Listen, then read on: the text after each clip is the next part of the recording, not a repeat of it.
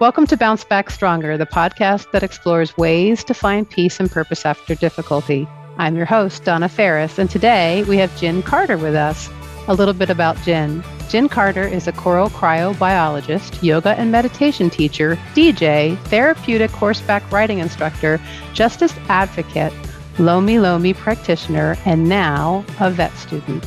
The waves of Gin's life have taken her all over the world and given her so much varied experience. Throughout it all, even as a young child, Gin has understood that we are all connected. Those connections with people or with animals or the planet as a whole really help us navigate the waves of our lives. And Gin loves helping people cultivate these connections. Currently, she is consumed by vet school, but is looking forward to the future where she can get back to connecting more and bringing all her passions together again. Thank you so much for being here today, Gin. Thanks for having me, Donna. It's so good to see you. Uh, we were together as teaching assistants for yeah. Elephant Journal. Boy, yeah. it's been probably five years since yeah, that. and we've kept in touch, but it's so good to see you and hear your voice, really. well, I was so excited to see you start veterinary school. And I thought maybe with the intro, it might be really helpful to understand your journey. There's been so many interests and so many things, and you've been in so many places. Maybe tell us a little bit about navigating all of your journey. Yeah, yeah one of the things I find interesting in life is when uh, you find those moments where life kind of feels like it's falling apart, and then it turns into something you never expected that's even better than before. I guess getting to vet school was at a time when it wasn't just me, but like the whole world was falling apart. So uh, COVID obviously happened uh, during 2020, and I had been at that time teaching yoga and doing body work and meditation, and mostly privately. So I was going into people's homes, and so when COVID happened, it just wasn't gonna work what I had been no. doing. And so I moved back to my family's farm that's um, here in Southwest Virginia. And my mom said, you should go back to school. And I think she thought I'd get another graduate degree. And I thought, you know, when I was a little kid, I wanted to be a veterinarian. And so I emailed up here to now a person I know very well who's wonderful, but at the time I had no idea who she was, just the admin person up here at Virginia Tech. I told her a little bit about myself and what I had done historically and was basically asking what prereqs do I have to do. I thought I was going to have to go back to undergrad for like a year or two to do prereqs from what I could tell. And she was basically like, You've done a lot of things. Uh, you should take this one medical terminology class and then you should apply. wow. Uh, and so, yeah. And so I got in, and now here we are at vet school. Previously to that, like I said, I had been teaching yoga and meditation and doing body work. but previously to that, I had been a marine biologist. I was out in Hawaii doing marine biology, and I got there at a time I felt like my life was really falling apart too. I had been in graduate school. I was working on a PhD. I was actually in Kentucky, of all places, nowhere near the ocean. I was working on freshwater fish biology. And my advisor had his life like literally fall apart. Like both his parents got cancer, his wife divorced him, like all these things happened. And he decided he needed to leave. And so I decided to finish up with a master's and was trying to figure out what to do and ended up very randomly getting my job in Hawaii, sort of like just very, very strange. Like I was all by myself in the lab, just got this phone call from this lady who was like, in Hawaii, can you come here? and you're like, what? and she like spit out all this information very quickly and then was like, I can pay you this much money. Take a month to think about it. I'll call you back. it's like, what is going on? I didn't even think it was real. And then she called back two weeks later and was like, I didn't offer you enough money, but you can still have the two weeks to think about it. I'll call you back. And I was like, don't hang up the phone. Hold on. like, I have questions. And so, yeah, ended up in Hawaii, like, so randomly. But at a time, you know, things like just kind of felt like they were falling apart. So it's interesting how life works and how you get to where you are and you never know what's going to happen you never know what do you do in those times that are so yeah. uncertain i mean it's really evolved with my life. Those things would happen when I was younger. I think a lot of times you kind of just panic. um, and then you learn to have better mechanisms of, of coping with things. Meditation has always been a good way to ground through chaos. And for me, a lot of it also is just that perspective of like being able to look back and see like there's times when things have fallen apart and then they've turned into something even better. And so just having that perspective to be able to give yourself the grace to meditate to breathe through it to know that it's going to change and something else is going to happen. A lot of times when we're going through things it's hard to remember that but i think that's one of the most important things. Yeah i think that's a great mindset and like you said i think it's hard to to remember it and i yeah. give you tons of credit for doing that do you want to talk a little bit about Taj's journey and your sure. journey with with him? Yeah, that was definitely another time when life fell apart and turned into something beautiful. Um, yeah. yeah, so he's here now in the other room, which is amazing. So, um, for our listeners that, that don't for a lot of reasons, that's amazing. About, yeah, it's amazing. I had been in Hawaii doing marine biology for a number of reasons having nothing to do with him. I was burnt out on what we, we were doing. And so I had decided to make the shift to teaching yoga, which I had also been doing uh, for a while concurrently with marine biology stuff. My best friend from college, so he's been one of my best friends now for 23 years. He got arrested for something that he didn't do and got put into prison for a very long time. And so we were the kind of friends, though, that like we would talk twice a year and it would always be the same, but it wasn't like we talked every day. And so then when that happened, I decided the only thing I could really do was to be there for him as much as possible. So we did start talking every day and writing and emailing and and then life was still going on in Hawaii at the beginning of it for quite a few years. And then I got out of a different relationship and tried to navigate dating for a while, which is just kind of I don't know, it's weird. and I had kind of decided like I think I'm just gonna be single forever because I I thought that might be a thing, but then realized uh, that I was falling in love with him, and so we decided to get together. And it was around the same time I decided to make my job shift. Changing careers in Hawaii because of the cost of living just seemed so daunting, and we were falling in love. And he was here in Virginia, and I wanted to be closer to him, but I also had it in my mind that I was gonna get him out of prison sooner than later, which is probably a crazy idea, but I had decided I was going to. But he's in the next room. Yeah. but he's in the next room. So, not so. It was right, not a crazy is, idea. which is sooner than later. He would have been still locked up at this point.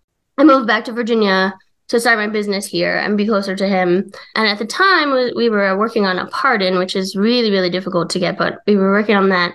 That wasn't panning out. And then he and I together, we wrote a law to give people behind bars chances to basically earn time off of their sentence. It's not like a get out of jail free card. You have to do all these things that earn your time. Uh, Virginia is one of the few states in the country that doesn't have parole, which um, hmm. I think it might only be two. It's really low. But we don't have parole. It was abolished in 1995. If you were locked up before 1995, you still have parole. So people kind of misinterpret what's going on. But uh, anybody after 1995 doesn't have a chance at parole for the most part. Prior to 1995, there was parole, and then there was this other thing that the, at that time they called the good time system, and then they changed it to the earned sentence credit system. But I think it's I think it's better than parole because it's basically like if you behave, if you hold a job while you're behind bars, if you get an education, if you do rehabilitation, you do all these things, you tick all the boxes, you just earn time off which is to me like you can see what you have to do whereas with parole you go in front of a board of people and if they think you look funny they tell you no right? You can't control it as much. They had gotten rid of parole and they truncated down that good time system so it was kind of irrelevant. You could earn like a maximum of uh, like 11% off but it was really difficult to do. Like you have to be perfect perfect to earn that much. So we realized that there's a lot of people fighting for parole to come back, but it's a very uphill battle because it doesn't exist anymore. But this system still existed, and so we wrote a law to re-expand it back up to amount of time that would be more relevant and, and more impactful for people. It was really tough lobbying. Obviously, this is not what I went to school to do, and just kind of had to wing it. And but we made it work. And uh, actually, kind of due to COVID, and everything that was going on with um, George Floyd and the Black Lives Matter movement. We tried one session and it didn't get through. And then they did a special session for COVID and Black Lives Matter, and it was able to get through at that time. So, as wow, part of like the justice reform stuff. And so, yeah, so he was able, he got out about three years earlier than he would have. And then, as a as a bonus in my mind, uh, thousands of other people in Virginia prisons have been able to get out early, and so lots of families reunited. And you Look know, you. it was very difficult. Like the the politics and the lobbying and all that so stressful. You write a law and then they change it and truncate it and alter things. So it ended up it doesn't apply to everyone. They carved out certain crimes not to earn and so it's been kind of stressful that way. But yeah, he's here in the other room. So it's so exciting. It's amazing. It's incredible that you turned this difficulty into something that not only really changed your life and Taj's life, but also so many other people's lives. Yeah. And even aside from passing the law, we wouldn't probably have gotten together if he hadn't gotten locked up in the first place. And so it's it's interesting how things like that happen. If you ask him, he will say that that he wouldn't change anything if it meant he wasn't going to get to be with me. I personally am like, you could not have gone to prison. Like that would have been, a, but but I think it's really sweet though. but I see where you're coming from too. you yeah. have to write that story. And you and Taj did write a book. There's it's called Parent Trapped, and it Parent voices Trapped. parents behind bars. And so he had written a letter. It's so beautiful. He'd written this letter. Like I say letter, but it's more like a book. this like really long letter to his son from a previous relationship, who was quite young when he got locked up, and he had all these things he wanted to teach him. So he wrote him this beautiful letter, and then realized that there's so many other parents behind bars that have things to tell their kids as well. And so he solicited letters from other parents behind bars to their children and used his letter to like give a framework to the book. And then there's all these other letters from other parents. And then he is a sociologist and criminal justice advocate even from before he got locked up. And so the back end of the book is all these policy suggestions that he wrote for how to keep families more bonded and united when people are behind bars. We published that a couple years ago, but we definitely do at some point want to write more about the love story part of it. yeah, I think you would you could make a movie out of that. That's that's a yeah. great script. Oh no, the whole time the whole time he was behind bars, we like mock casted the movie and like he'd you know go to some new facility and meet some new character of a person and we'd be like okay so and so is gonna play that guy. I love that. Yeah i mean i think that is an amazing story really. And what's taj doing now? When he was behind bars and how we published the book was in conjunction with a bunch of other stuff that he was doing. So like i said he was already doing this work before he got locked up. When you're behind bars it's really hard to be effective in the world and so I was kind of like helping him do some things that he wanted to do. And so we ended up deciding to create a nonprofit called the Humanization Project. He's spending most of his time, which is a lot of time, like he's working more than 40 hours a week, doing Humanization Project stuff, which still includes policy stuff and lobbying sort of things, but also like different committees that are working on advocacy. He's trying to get, when he was behind bars, he had a program for college students that get paired up with people behind bars and they write letters back and forth. So he's getting that going again and a bunch of other stuff. But at the moment, we have no funding for the humanization project. So he's also trying to find a job, which, if it, anyone has ever been locked up, it's really, really difficult to find a job. So he's working on that, which at the moment we are living on student loans for my vet school. So yeah, he's going to have to have a job. But he's got some good leads at the moment one that he's really excited about that he's gone to several rounds of interviews for. So hoping that that's going to work out. But yeah, so at the moment he's running Humanization Project and applying for jobs. Well, we send you light, you both light in that. And he's got masters in sociology. He has a PhD. yeah, it's a PhD in sociology, and. Yeah.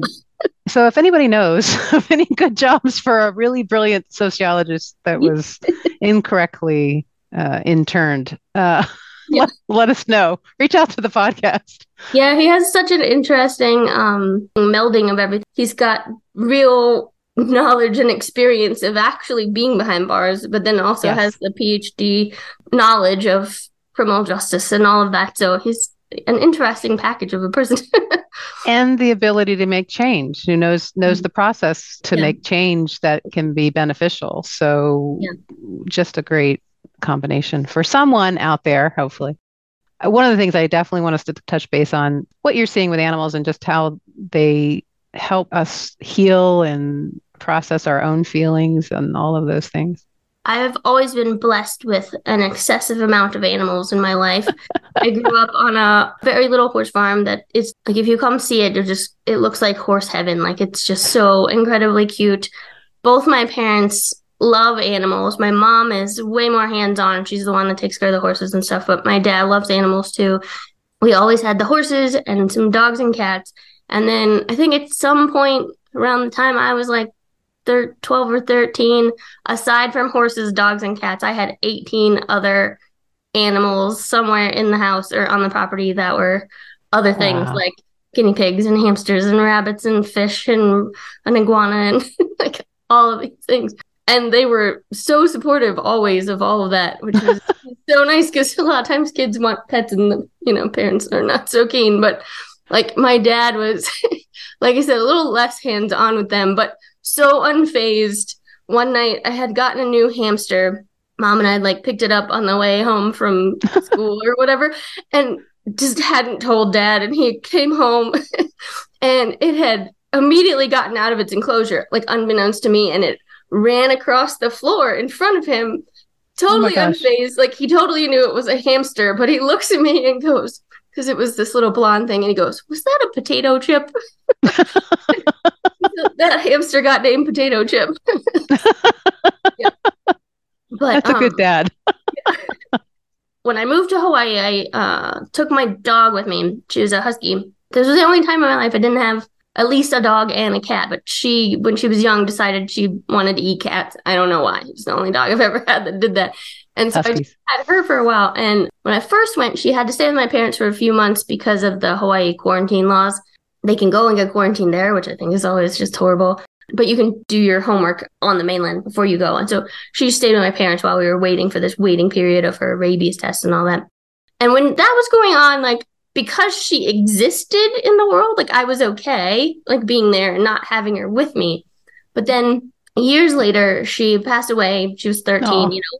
She was an old dog and she passed away and she she also she liked to eat cats and she also liked to run away. Huskies just like will they run. Do a straight line for, forever, and yep. you can't have them off. I fostered one. It was unbelievable. What yeah. they she would she would actually break the the yeah. kennel that we had her in. It was go. unbelievable.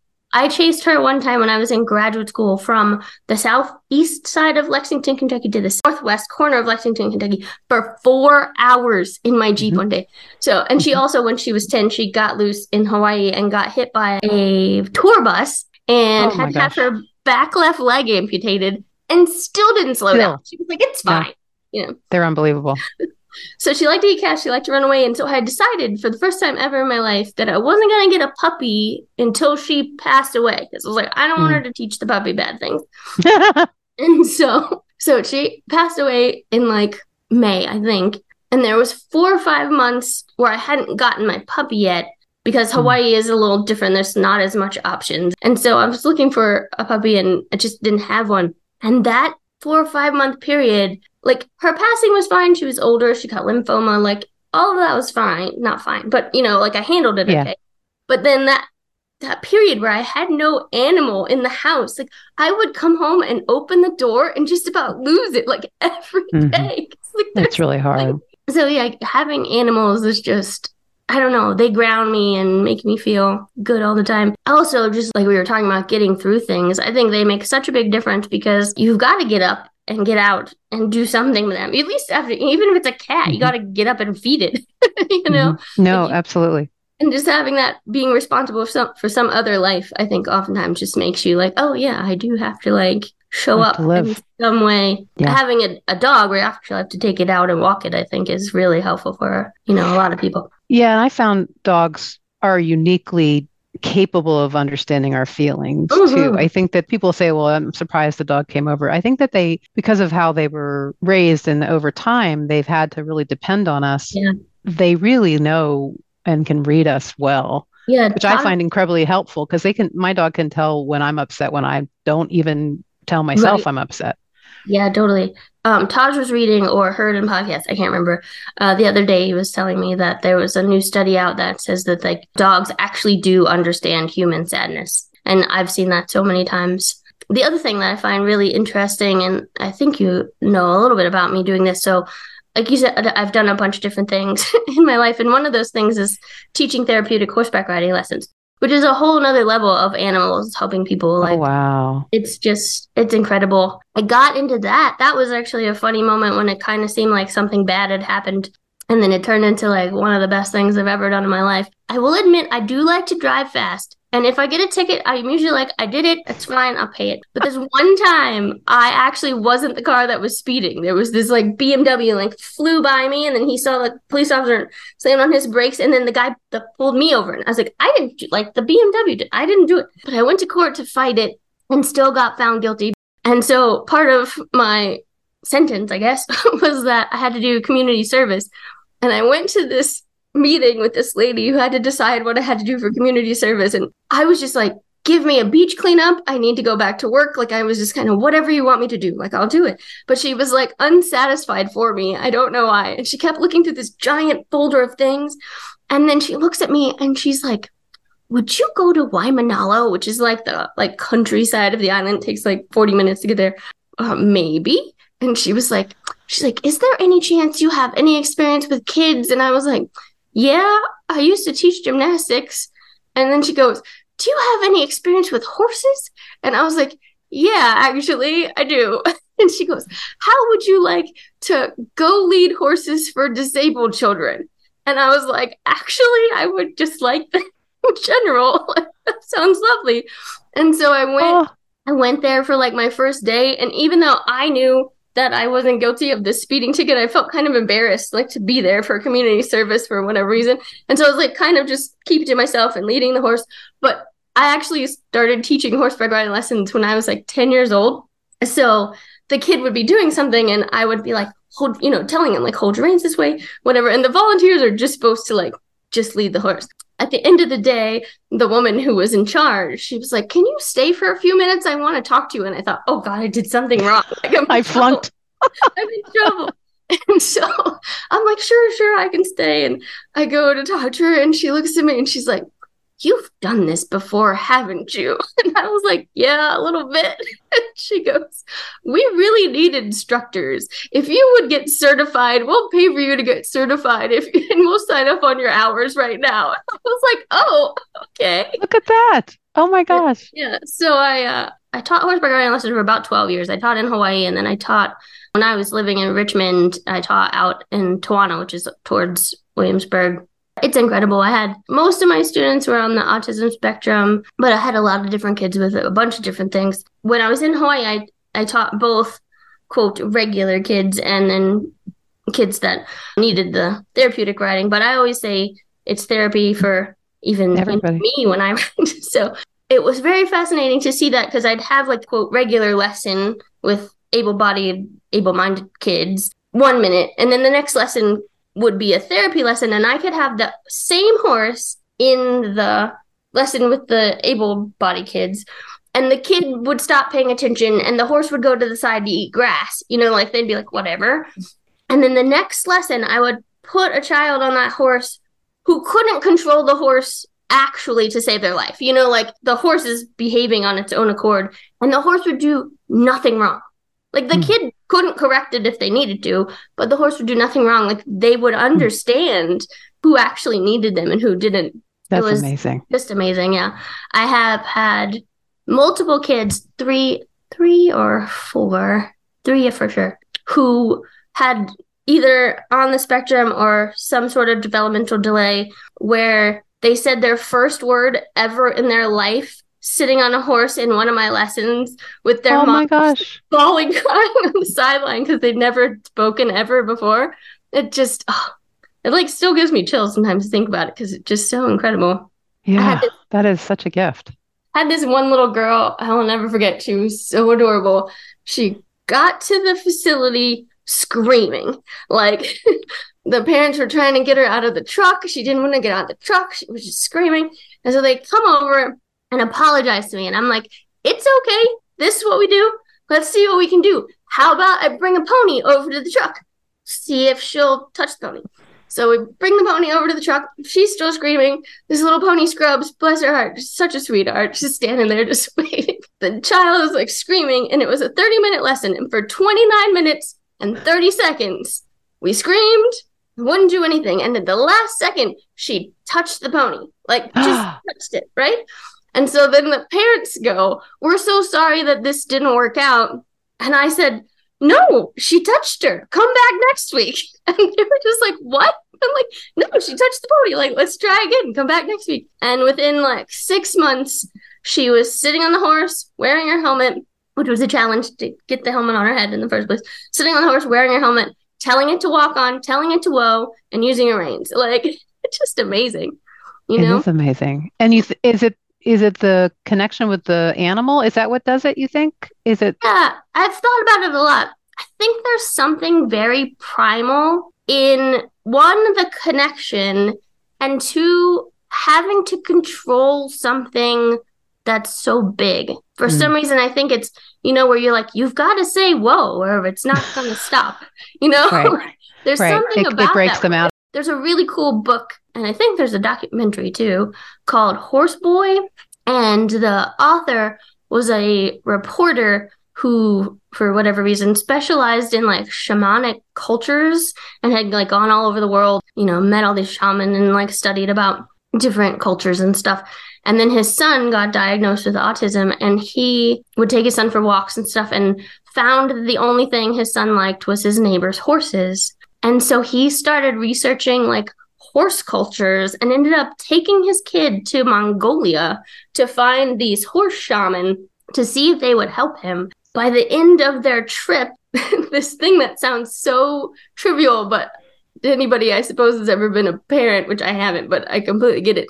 By the end of the trip, he used the bathroom on his own, which he had like never done before, which I thought was so wow. interesting. And then there's a bunch of other stuff that happens too, but it's really, really good if you ever get a chance to read it. It's uh, yeah, that sounds amazing. What are you hoping to do when you're when you finish? I'm not exactly positive what I'm going to do it's between having my own mixed animal private practice eventually and kind of doing like I was doing with yoga where I actually like go to people. I find it's so nice to go and actually see like the environment and like what's going on. It gives you better insight to things. It's either that or zoo med, zoo or mm. aquatic med. So especially with your your marine biology capability. Yeah. And there's a lot of different factors as to why one or the other would be better, but we'll see. Fourth year is going to be fun because it's all clinical rotations, and I'm working on setting up a few at some zoos and aquaria type places. So I'm like applied for a few and just hoping that some of them work out. But I know I have at least one good zoo lined up, so it'll be fun. Awesome. Thank you so much, Gin. That's all for today. If you're interested in learning more about Gin's book, I'll have a link in the show note. I hope this episode was helpful. And if it was, please subscribe, drop a review, or share it with your friends and family. That's the best way to get it in the hands of those who may benefit. And if my daughters, Sienna and Sylvie, are listening, I just want you to know how proud I am of you. And I love you so much. Bye now.